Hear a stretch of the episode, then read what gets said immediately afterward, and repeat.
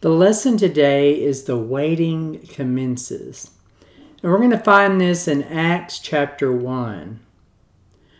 Now, no one really likes to wait for God to move, but many times it's a necessary step for our growth and our ability to receive God's blessings. The disciples waited in Jerusalem as Jesus had instructed them so that they would receive the Holy Spirit and begin the task assigned to them. Even though they waited, they were not idle. We'll see how they prepared themselves to discern God's will and effectively carry out Christ's great mission. We too can consider how we should use times of waiting to discover God's will for our lives. Now, after Jesus explained to the disciples that they were to bear witness from Jerusalem to the ends of the earth, Jesus ascended into heaven. As the disciples watched where Jesus had gone, two angels appeared and reassured them of Christ's return. Now, all of this led to today's text, where we see the disciples obeyed Christ's command to wait as they prepared for the ministry that, that would follow when the Holy Spirit would arrive. Now, reading from Acts chapter 1, verses 12 through 14. Then they returned to Jerusalem from the Mount of Olives, which is near Jerusalem, a Sabbath day journey away. When they arrived, they went to the room upstairs where they were staying.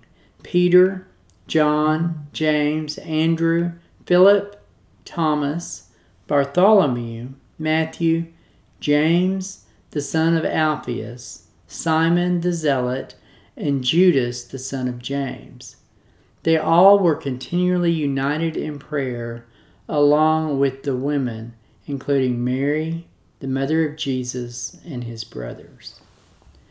Now, the disciples confidently and expectantly followed Christ's command to wait in Jerusalem as they retraced their steps from the place of his ascension to the upper room, where they would await the coming of the Holy Spirit. Now, Luke chapter 24, verse 52 states that following Christ's ascension, the disciples worshiped him and returned to Jerusalem with great joy. Now, Luke listed the 11 individuals who gathered together to show that all the apostles, except for Judas Iscariot, who betrayed Jesus and died, were faithfully following Christ with one accord. Luke also noted the first activity of the early church was focused prayer, as he highlighted times of corporate prayer throughout the book of Acts. The text states that the disciples all were continually united in prayer. This concept reflects a shared heart as well as a shared mind, not just a shared activity. Unified prayer intertwines the desires and wills of people as they seek God together. The disciples' emphasis on prayer actually reveals three very important attributes that focused prayer brings to a group of believers. The first is the expectancy as they dedicated themselves together to seek God's answer. Second, the unity as they focus their prayers together on a specific need. That is, and then third is the dependency upon God as they submit to God's ultimate authority. Now, the disciples were obedient to Christ's command to return to Jerusalem and used the opportunity to be de- dedicated to prayer while they awaited the Holy Spirit to come. But while they waited, they also sought to be obedient, to follow and apply the scriptures to the life of the, commu- of the community. Now, reading from Acts chapter 1, verses 15 to 19. In those days, Peter stood up among the brothers and sisters.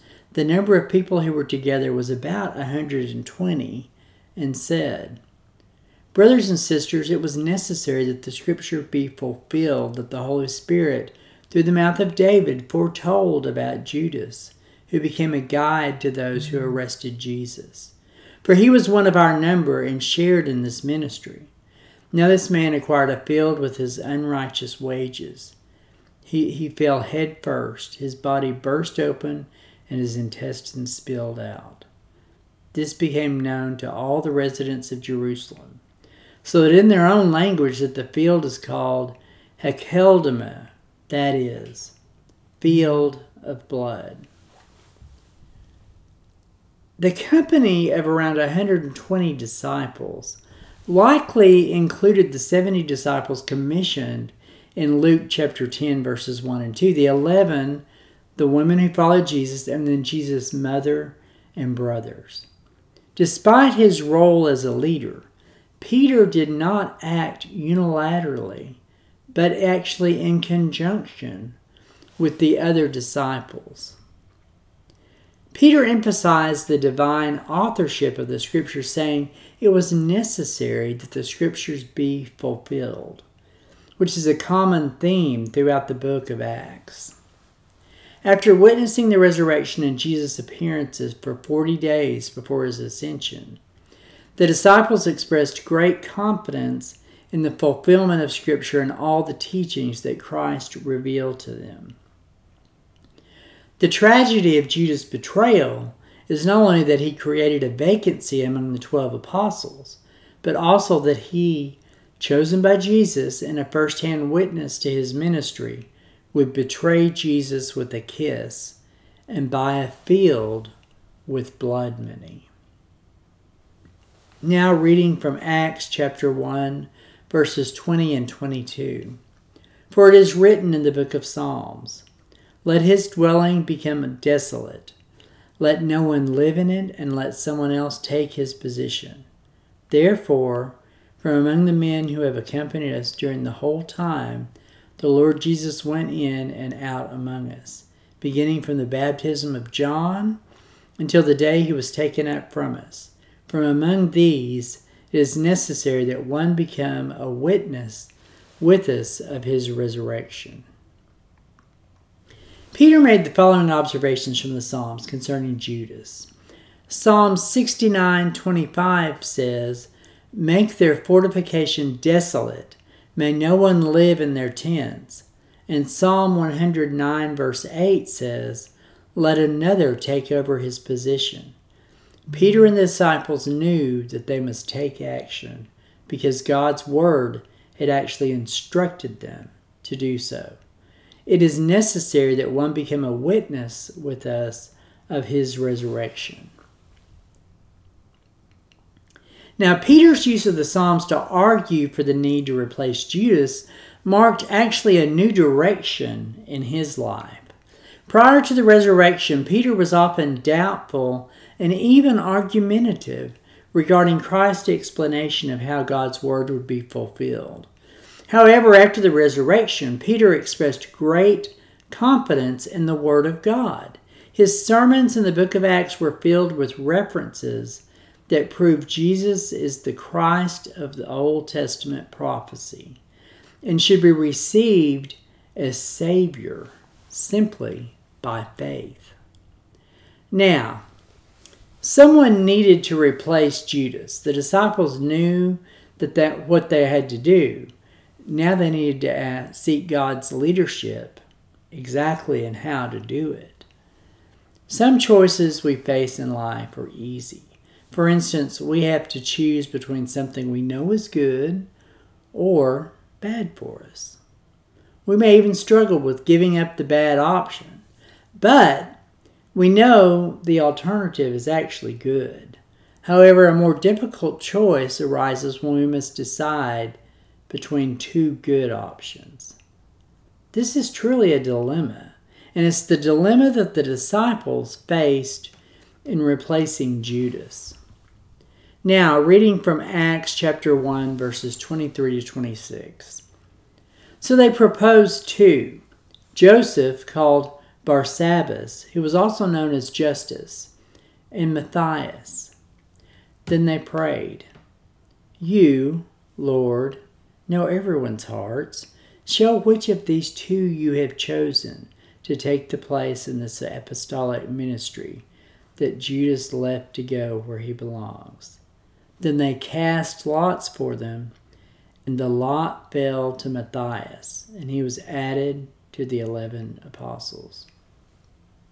Now, in verses 21 and 22, Peter had laid out the prerequisites for Judas' replacement to join the eleven apostles. The individual must have been a follower of Jesus throughout his entire ministry, from his baptism to his ascension. Two men met these qualifications. The first was known by three names Joseph, Barsabbas, and Justus. And the second was Matthias. Now, both men actually satisfied the requirements. The need to replace Judas with another disciple demonstrated the understanding of the great task that Christ had commissioned the disciples with. The presence of all 12 apostles was necessary to bear the burden of teaching and leading once the Holy Spirit began to exponentially grow the numbers of disciples through the preaching of the gospel. God always provides what he demands, and the dilemma the disciples faced in deciding between the two candidates demonstrates God's provision at work, even before we realize our own needs. This passage also serves as a reminder that there were many more disciples than just the twelve who followed Jesus throughout his ministry. While some only followed for a short time, there were others who remained faithful to Christ throughout much of his ministry. The disciples' prayer was a simple yet was very simple, but yet it was very rich in meaning. They began by acknowledging that God, in his sovereign wisdom, knows everyone's hearts. Then they made a very specific request asking God to show which man he had chosen. Now, it's important for us to understand the practice of casting lots was mentioned 70 times in the Old Testament, although there was no direct command or instruction on how to use it.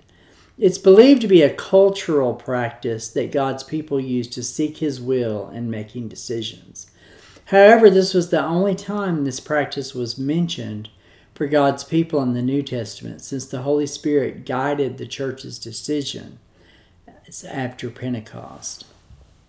Now, it's also important to remember that the disciples at this time were operating with two disadvantages that we don't have today.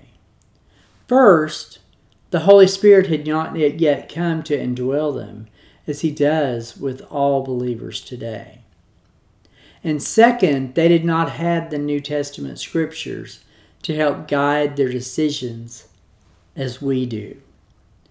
Now, casting lots to seek God's will today really probably is not the wisest thing because it's no longer instructed or even demonstrated after this passage in the New Testament. Now, after praying and casting lots, the disciples expressed their trust in the Lord by appointing Matthias as the lot fell to him, as the twelfth apostle. Now, although Joseph was an excellent candidate, the disciples recognized and submitted to God's will as he revealed it to them. While the disciples were, the disciples were called to wait it's important for us to notice they were not just idly waiting. They used the opportunity to actually prepare for what God had in store for them next. The waiting period allowed them to become unified in prayer and to install God's replace, chosen replacement for Judas. Preparing for their future ministry like the disciples, we can rest on the fact that waiting on God's time is really not a delay, but it's actually an opportunity for us to better prepare ourselves to faithfully accomplish all that God has in store for us. I want to close in prayer today. Heavenly Father, we come to you and we just I just ask, Lord, that for anyone that's sick and hurting today, that you just reach out and touch them and wrap your loving arms of grace and mercy around them and just restore them spiritually and physically. And Lord, I pray for the family members that surround these sick individuals, that you would just comfort them and guide them and give them the strength to endure as they support their ailing loved one. And Lord, I pray for anyone else that listens to this lesson today that you would just instill in them the peace and understanding that comes with waiting as we prepare for what you have in store for us next. And Lord, I ask that you send the Holy Spirit to guide and direct our steps this week and show us who we need to share the loving gospel of Jesus Christ with. For it's in Jesus' precious and holy name that I pray. Amen.